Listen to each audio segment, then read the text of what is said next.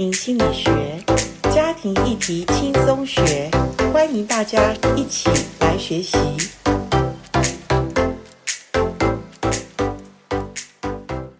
欢迎来到家庭心理学。今天我们家庭心理学仍然承接上一集我们有的读书会里面，我们谈到呃性对家庭的一个影响。当然，我们的家庭呢。呃，面对性的问题，我们是很难跟孩子来谈。那我们更是夫妻关系里面要怎么来谈这个议题呢？其实我们会说，亲密关系里如果可以打开这个话题，我相信我们其他的问题或者其他我们要讨论的事情就比较容易了。呃，所以面对我们本身先天不良，所谓先天不良，可能我们的父母没有教。社会的氛围把性这个议题看为是比较呃有色的一种态度，所以呃渐渐的我们的孩子也不知道怎么谈啊、有关性的议题，我们夫妻更难启齿哈。那前面一段我觉得很棒的是谈到单身与性，就是单身人士如果在交友恋爱当中能够呃把这个性的议题。沟通出来，我觉得他们在单身的关系里面，其实是进入了所谓单身的亲密关系。那今天我们仍然继续的来谈啊、呃，这个性的话题，在我们个人的隐私，还有夫妻关系，怎么来看性这件事？好，我们继续的来研读我们今天的读书会。大家好，我们来到家庭的读书会。呃，这本书是帮助我们。可以认识家庭。前面我们谈了很多很多有关于呃家庭是什么，然后家庭的关系有不同的周期。那今天要来继续完成上次我们没有谈完的，你会发现这本书很棒的是，呃，它是循序渐进，而且它从家庭的建立。从婚姻开始，因为婚姻是家庭的基石，然后有了家庭之后，可能有孩子，孩子是家庭生活的扩展。好，那扩展家庭生活中，我们会遇到孩子的成长过程。哈，所以这本书它其实结合了许多呃家庭理论基础，还有实务经验，所以它整合了这个家庭的议题，所以它谈到家庭中。孩子的成长有不同的阶段，那有一章他特别谈到青少年跟呃中年父母的这种压力的温床，那个时候的呃家庭关系是最有压力、最有张力的。所以我觉得学习是很棒，学习是让我们先了解，好，了解，诶，我现在处于什么样的状况。那当我们不了解的时候，我们是在混乱的里面，因为我们会发现，诶，这个人对我有意见吗？那个人对我有问题吗？其实，呃，真正的了解就是我们能够清楚现在的位置在哪里，然后知道现在的状况的时候，就分辨出问题到底从哪里来。哈，我们上次谈了一个很重要、很重要的议题，叫做呃。性与单身，哈，我觉得这本书里面可能别本书看不到的这段，我觉得很棒，哈，因为在破碎的世界中建立整全的性爱。那我知道性爱这件事情，我们家庭很难谈，因为我们父母本身对这个词我们就很担心、很害怕，我们怕我们的孩子被污染。可是我告诉你，当你孩子出生的那一天，他已经开始在这个世界渐渐接受。世界的污染，因为这个不可避免，对不对？哈，那所以，呃，我们家庭没有办法好好的谈，然后呢，呃，我们孩子被暴露在这个呃有问题的世界里面，尤其性爱已经贴上了有色彩的标记。那所以单身人士哈还没有结婚，然后他要迈入婚姻之前，我们说单身。其实这个议题是蛮重要的。那这本书有一些很好的，就是单身如果是亲密关系，所谓亲密关系不是指真正的性关系，是他们在单身人士中，他们可以彼此谈他们对呃性的看法，他们对于这种呃性关系的界限。好，我们上次有谈，那我再呃补充一下这里面重要的。一些重点观念，其实每个人的性本能都是交织在自己的个性当中，也融入人生价值的追寻中。所以，性这件事情，它是人自然，上帝设计人的一个有性爱、性欲、性本能、性感觉很有价值的一个啊，我说是一件事情，或者它是一个本性哈。那所以呃，它是在我们的个性中会有呃部分的一个交织在里面的。对每个人而言，性是驱策自己跟另外一个人表达更深刻的私人关系的方法。对，因为本来上帝设计的性是在呃亚当跟夏娃那时候，他们两个人怎么样？他们两个结为一体的时候，上帝说，呃，离开父母与妻子联合，二人成为一体。其实谈的就是性关系，所以上帝设计的这个是表达两个人最亲密的关系。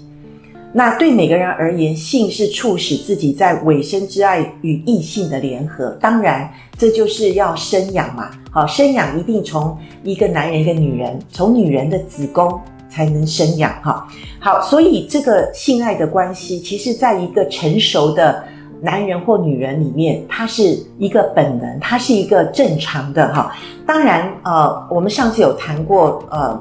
就是单身怎么样在彼此的关系里可以谈这个问题？成熟的两性关系重要的元素，跟我们这本书讲的所谓家庭亲密关系的元素是一致的，就是先要有盟约，先要有一个呃委身的，而且是一个一对一亲密，而且是忠诚好的委身的观念，就是盟约，然后进入这个。关系里面，我们会彼此的交往，交往恋爱当中，可能会有一些所谓的饶恕跟呃呃需要去更深认识对方的，我们就要有恩典。然后当我们有恩典的时候，彼此双方都有付出这个所谓恩典的关系的时候，我们就会彼此鼓励，彼此成长。在彼此鼓励成长当中，我们就会有一种能力，这个能力就是建立亲密的关系。好，我再一次说，单身婚前亲密关系不是指性关系，是我们可以谈出我们内在想要说的话。我们接下来谈的有一个，就是这本书谈的，当然我不能跳过这个东西，但是我觉得这也是一个很重要跟。单身或者甚至婚姻之后还有的状况，就是他讲的叫自慰哈，或者我们说色情影片哈。基督徒如何看待自慰？父母如何教导子女关于自慰的事？那当然，呃，很明显的，父母呃一直很害怕深入人心的迷思，导致惧怕跟内疚。那对孩子来说，探索自己的身体。进而认识身体结构是再自然不过的事。那他们需要，就是孩子需要正面的态度面对自己的身体，碰触自己的身体所经历到的快感。健康的性关系是始于家庭。那所以我觉得。呃，现代的父母哈，当然我们说现代父母可能就年轻的父母对这个议题可能会有去探索，而且可能他们会知道怎么跟孩子谈，呃，你要怎么去呃认识自己的身体，你要怎么去防备，呃，不要让别人随便碰触你的身体。我觉得现在的年轻父母对这个议题应该会比较多去认识哈。那对性的认识有好的开始的孩子，长大后。他对性就不会觉得是恐惧或者是负面，他会赞赏、理解、感激上帝所赐予的性爱。哈，所以圣经并没有直言明白的说，呃，有关自慰这个主题。所以任何人，呃，所建立，无论是支持或反对，呃，这个看法都是只是推论。哈，那所以我们就不要对于这个话题作为所谓的呃论断。或者呃开放允许哈，我觉得他这边讲的有三派的看法。他说限制论，还有宽容论，还有中庸的立场哈。那不论如何，我想他还是认为真正人自然发展的这个性的感受，它是一种正常的本能。所以呃，在这个需要里面，它也是有益于健康、道德允许。还有呃，不要去伤害别人的一种行为嘛，哈。那所以我觉得这个，因为这个东西，我觉得需要有科学根据，我也没有做深入的研究。这本书里面说，自慰并非是呃一直是心理跟道德无害的行为。如果这种强迫性的自慰导致上瘾、弄巧成拙的话，在婚姻中它会产生破坏婚姻的关系。好，因为有的时候啊、如果他在婚前，呃，这种问题已经成为他一种满足自我的一种状况，那在婚姻中他又不知道怎么面对跟异性的这种关系的时候，当然我相信婚姻中的所谓的性关系不是单纯的性关系，因为我们后面会讲，它跟很多我们所谓沟通，所谓我们婚姻关系是不是建立稳固是有关系的哈。那所以呃。很多单身人士可能这个部分，呃，要先面对。当然，婚姻中的夫妻，呃，可能他们也会面对这样的问题哈。不过，我觉得这个问题已经成为比较专业的问题，可能我们会需要去找一些专业的，呃，所谓咨商师或者专业的医生。有些时候，他带来一种身体的功能的问题，那都不要逃避，要去面对哈。那我觉得要谈一个重点，就是有的人问我说：“呃，色情网站这个问题，在教会我必须讲，其实我们自己的基督徒教会里面，这个问题也不可啊、小看哦。不要说你是基督徒，你就没有这个问题哈。呃，所以其实我觉得教会面 面对现在的问题越来越多元、越繁杂哈。那总之，教会应该是。呃，不要夸大情欲的罪多过其他的罪，因为会给人一种错觉，以为性方面的罪比其他的罪严重。好，那更重要的是要谨记，我们都是照着神的形象照的，是神的儿女，所以我们借由基督所流的宝血，我们白白称义，我们的罪得到赦免。所以不管怎么样的罪。我们都不要论断，用有色的眼光，或者有那种大小眼，说这种罪很严重诶。那请问，说谎的罪、贪婪的罪，很多很多的罪，是不是也是罪呢？罪不分大小哈。所以耶稣基督的宝血遮盖洗净一切的罪，我觉得这点就是我们在谈这个议题里面。我觉得最重要，我们基督徒要有导正的一个观念。好，我们来谈婚姻中的性爱。性生活是婚姻关系的一部分，它只是一部分，但是它是很重要的一部分。因为我常常说，性关系是排他性的，它不能跟别人分享。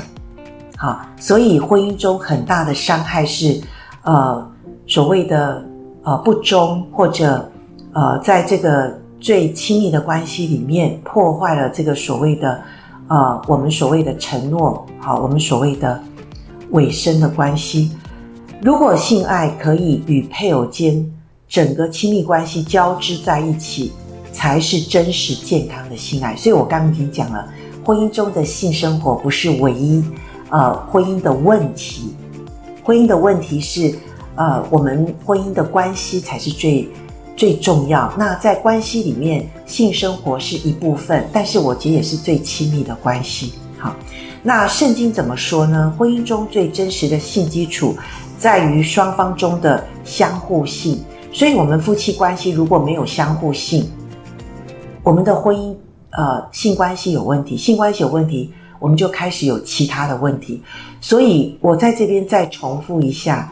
呃，我自己在做所谓的外遇问题，我绝对不会光单一的指责外遇者，他是要占百分之百的责任。当然，严老师我非常不赞成外遇，我也说这是神所不喜悦的，神所恨恶的，因为啊、这种也是一种对你配偶的一种啊、非常不忠的、非常伤害的一种问题。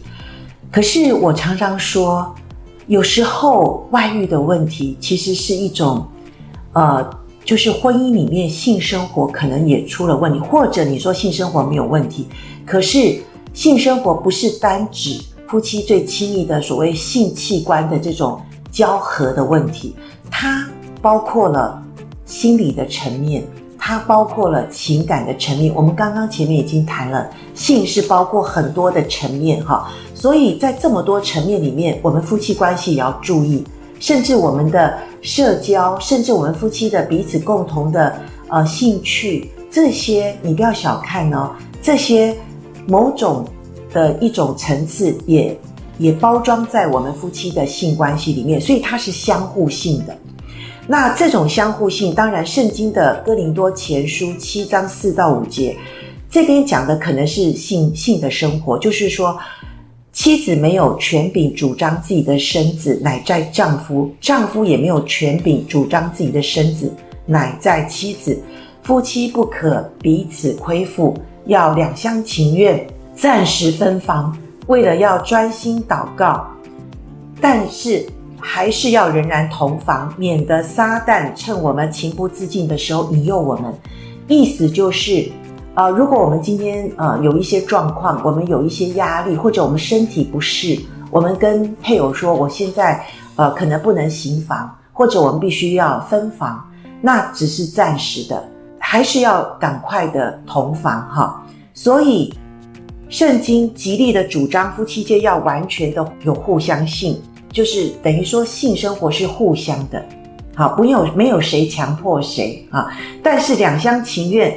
它的原文意思是声音一致，好像 symphony，symphony 就是交响乐团嘛，好，就是我们两个可能弹不同的乐器，好，你拿着喇叭，我拿着是呃可能是小提琴，可是我们仍然可以合奏哦，好，那所以这个相互性的根基就在以弗所书五章二十一节，其实就是上帝在我们的当中，好，就是夫妻两个人都存敬畏基督的心。彼此最重要两个字，彼此顺服，顺服在基督的呃权柄下，夫妻就容易顺服，彼此尊重哈。所以夫妻的呃这个性的互动一致，婚姻才能够实现真实的性爱。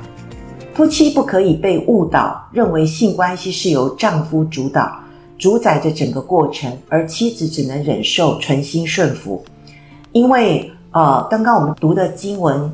都有讲到，夫妻两个人是相互的，彼此属于对方的，好，所以这种渴望，这种所谓感兴趣的夫妻，都能够在性生活当中彼此有一个呃好的满足对方的一种呃互相的和谐，借由这种深度的沟通，彼此的需求可以敏锐的。领悟达到彼此的满足，我觉得这就是你会感受到哦，对方是为了我的好处，他现在在满足我哦，我因为为了对方的呃呃需求，我愿意满足他，这就是一个性生活里面彼此达到那种合一关系最美好的境界。所以夫妻需要用言语来沟通彼此对性感受和渴望，夫妻关系都需要了解对方渴望什么样的性生活。对夫妻而言，重要的是找到合适的方法和时间交流，如何满足对方性需求跟渴望。所以，在这个性关系中，呃，可以借由各样的方式来鼓励、引导对方，呃，对彼此都是有助益的。所以，花时间讨论彼此的性关系很重要。如此一来，才可能评估彼此的感受，以及彼此间有什么地方是需要改变的。对大部分的夫妻而言，这个很难做到。好，我们讲到这边，好难做到。我怎么跟他开口啊？诶，他真的了解我需要的吗？他可以满足我吗？刚刚讲说，呃，夫妻的性生活不是在那个 moment，不是在那个彼此呃同房的时候的那个那个时刻，是早就之前，还有之后，彼此的加强的关系，都是能够让我们性生活越来越好的。我们可以把生活中不满意。彼此破坏性不正常的沟通方式，可以在性生活当中表达吗？我必须讲，其实生活中的沟通才是呃最重要的。那性关系只是我觉得都是期末考，我常常觉得那个是期末考试的呃一个报告，一个成绩单哈。所以各位，我们还是要呃夫妻双方要花时间彼此学习，还有要常常愿意。呃，有机会沟通这件事哈，但是我必须讲这个事情不是容易的。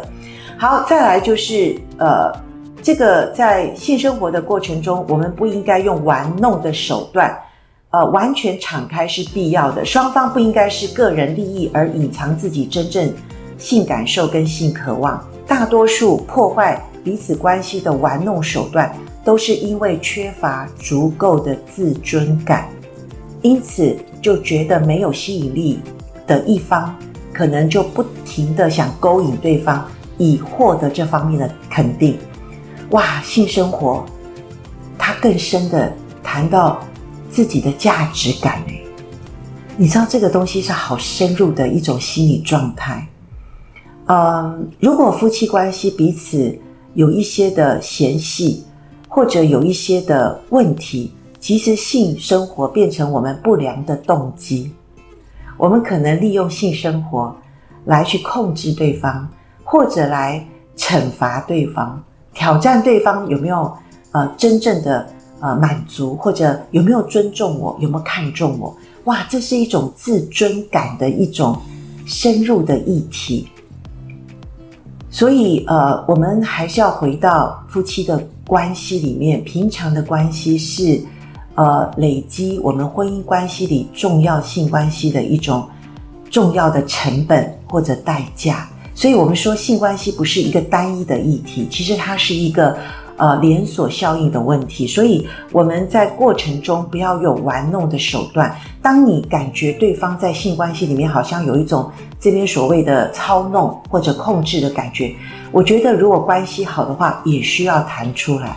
好，再来，我们说婚姻中性关系应该包括了呃所谓的嬉戏的元素。哈，这边感觉就是这边讲的性生活是一种享受，是一种有乐趣的。而不是例行的义务哈。虽然圣经有说我们的性关系是上帝给我们的呃一种婚姻的很好的礼物，那我们也要把这个礼物是呃当做是一个非常享受，而且是可以让夫妻呃在这么呃所谓的空虚或者有压力的呃生活当中，我们可以在呃这个夫妻关系里面可以感觉呃真的是。可以放松，而且不觉得羞耻，不会难堪。那当然，他说这种所谓好玩的感觉，需要坦诚的沟通，有健康的自我观，还有身体观，还有与配偶在一起觉得自在。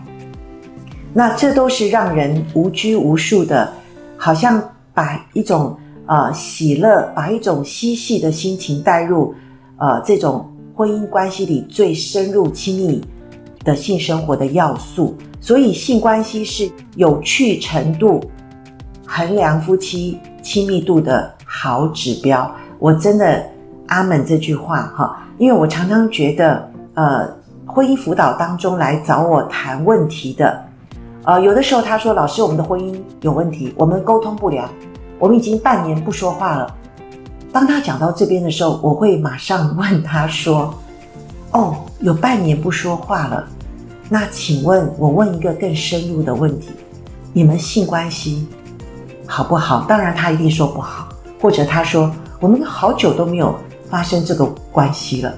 所以，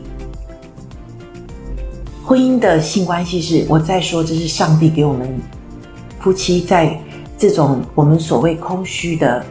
生活中，让我们感觉到能够好像快活的一个啊日子哈。好，第五点是任何一方都不要当旁观者，也就是说，在这个过程中都要呃配偶都要全心的投入。其实我觉得性关系是夫妻两个最敏感，而且他会最知道你是不是作假，或者你是真实的。把自己投入关系里的一种真实的关系，哈，所以会让他们能够做出很自然的一种呃投入关系的一种相爱的呃彼此愿意委身的一种关系。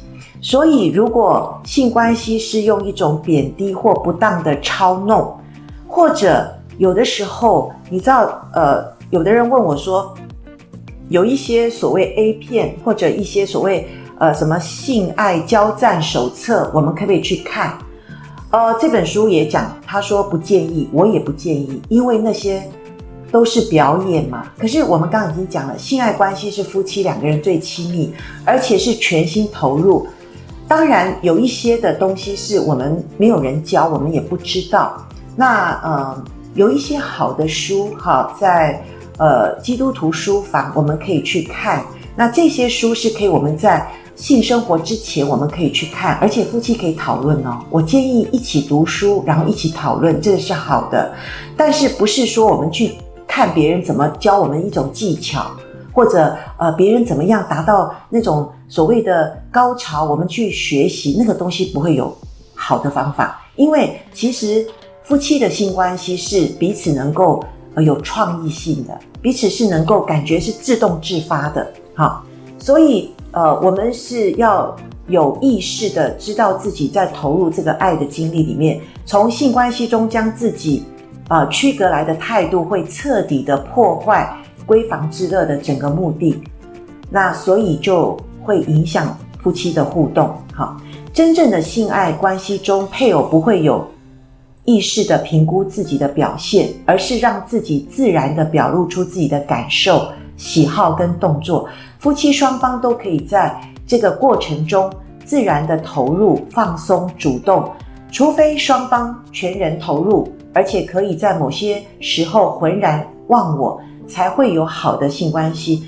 只要有呃双方都会主动的参与，愿意彼此的给予跟接受，才会成为一体的关系。所以，爱是付出跟接受，爱是双向的关系，哈。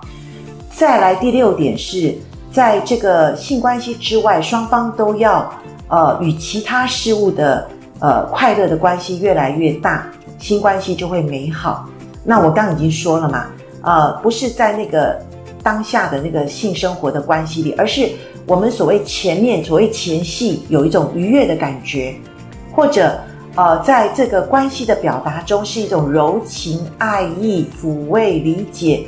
渴望温暖、舒适、兴奋。当夫妻花时间来表达这种邀请跟持续的添加这种爱意的兴趣时，双方就会有更多的满足感。所以，双方越多的彼此委身，就会觉得有安全感，然后全然的对性爱表示出回应。当女人对彼此的关系觉得充满安全感时，她们最可以将自己投入在这个关系中，呃，当然，当女人觉得无法信任配偶的时候，或者害怕他们可能会被配偶拒绝，或者失去配偶的时候，就不太能充分回应性爱。夫妻关系一旦缺乏这种安全感，彼此的性关系就会沦为逢场作戏。男人也一样，男人在性关系也要感觉有安全感。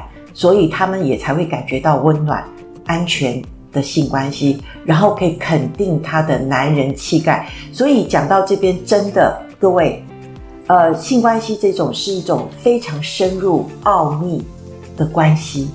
好，圣经也说这是奥秘。好，那但是我想从奥秘中我们可以体会出。其实最重要还是真实的爱，那个真实的爱就是让我们彼此关系里面，我们可以真实的表达。那有的人会说，我们很久没有夫妻的性关系怎么办？我们很久因为有一个伤害，我们已经无法再发动了。可是各位，今天所有读书会，不管你是在当中，或者你听我们 Podcast 的听众，我必须要鼓励你。婚姻中的爱的关系，就是我愿意为着爱的关系，我主动付出。你都知道，上帝都看得见，上帝会回报你。所以，如果我们婚姻关系有一些已经破坏了爱的关系，或我们好久没有婚姻的性生活，我鼓励你，你要主动的向你配偶表达这个爱的关系。尤其你要知道，呃，很多男人他在性关系里面，他会感受到爱。可是女人当然是比较是感觉到有爱才会觉得性的关系会满足。那我会建议我们女性的朋友，呃，为了爱，你主动告诉你的丈夫你是愿意的，你是愿意委身的。你鼓励他的时候，你会帮助你的丈夫，让他怎么样有信心，让他有自信。然后当你们有这些好的关系之后，你们会越来越发动。我们接下来这一章节最后又回到了所谓的关系的神学就是这个四个原则，因为性关系是无条件的这种盟约的关系，对，没有错。可是有的人会说，所以我们的关系已经破坏，但是你们还在婚姻的关系里，你就不能逃避性生活这件事。虽然性生活对于年纪老的夫妻已经越来越次数越来越少，可是它是不可避免的，对不对？所以呢，要让我们的夫妻关系都有安全感，让彼此的呃这个关系是敞开的，而且有这种信任感。我必须讲，性生活是一个基本的根基。好，所以你一定还是要表达这个关系。第二个就是以恩典的心来取代所谓责难跟羞耻，带来这个医治和更新。所以，如果你愿意。表达饶恕，其实我觉得最具体的就是你愿意敞开自己，来让你的夫妻关系能够更近距离的、亲密的敞开，然后彼此愿意努力接受双方这种性的需求跟渴望，然后，然后用这种呃恩典的态度来表达你的饶恕。当然我，我必须只是劝告你跟鼓励你，我不能说这是一个。呃，命令，这也不是上帝的命令。但是你知道吗？性关系的破坏带来的失望跟愤怒，需要用饶恕的态度去弥补。那怎么样是婚姻的饶恕呢？我想基本的不只是柴米油盐，不只是我每天为他煮饭，我每天跟他吃饭，我每天我们生活在同一个屋檐下。我认为睡在同一张床上，有彼此深入。亲密的关系才是上帝给我们婚姻中最美好，而且是，呃，我们就是身体不再属于我，是属于配偶。这是刚刚我们读的圣经里面所教导的。然后性的联合是彼此性关系的部分，性爱宗旨是运用个人的资源跟天赋表达对方的肯定，而不是借着控制对方。啊、所以夫妻不应该在性的议题上有不合理的要求。应该借由互相付出跟接受性爱的过程，找到彼此赋能的方式，一起学习彼此对于对方赋能，更能够彼此的性联合，增加彼此的愉悦感觉。当夫妻有共同可以一起欢笑、一起开心、一起做喜欢的事。在性关系里面就比较容易达到这种一体的关系，所以性的联合彼此的在性关系的部分里面，它的目的是让双方深切的了解。其实性代表了一种深入的了解，互相了解、珍视、重视，就能够造就更亲密的关系，实现性亲密的关系。需要借由盟约性的委身，在感情上的联合，然后在关系里的联合，就能够带动力量，让彼此成长。当我们更有力量的时候，我们就更能够亲密。我想世间最大满足就是亲密关系。如果你还没有结婚，你跟家人的亲密关系也是你能够满足的一个很重要的基础，不是吗？不知道你今天呃在读完这一章节的时候，你有没有对所谓的呃人类本来受造就有这个所谓的性欲、性爱这种呃，我们如果不受世界的潮流的污染，可能我们婚姻中的性生活就是在享受上帝给我们。呃，在创造的时候，让夫妻能够自路敞开、不觉羞耻的亲密关系里面，其实真正的是能够在婚姻关系中可以享受的。因为我想，如果我们是按着圣经来谈家庭的议题，我们前面已经说过，家庭的关系就是在神学的关系里面是盟约的关系，是能够有恩典，能够呃彼此饶恕。而且在饶恕中，我们可以鼓励对方，我们可以更多的帮助对方成长。那在这个关系里面，我们就能建立更亲密的婚姻生活。好，请锁定我们台湾真爱家庭协会，我们有一系列的好书，我们有很多好的家庭议题跟大家分享。好，那我们在这边说再见喽，拜拜。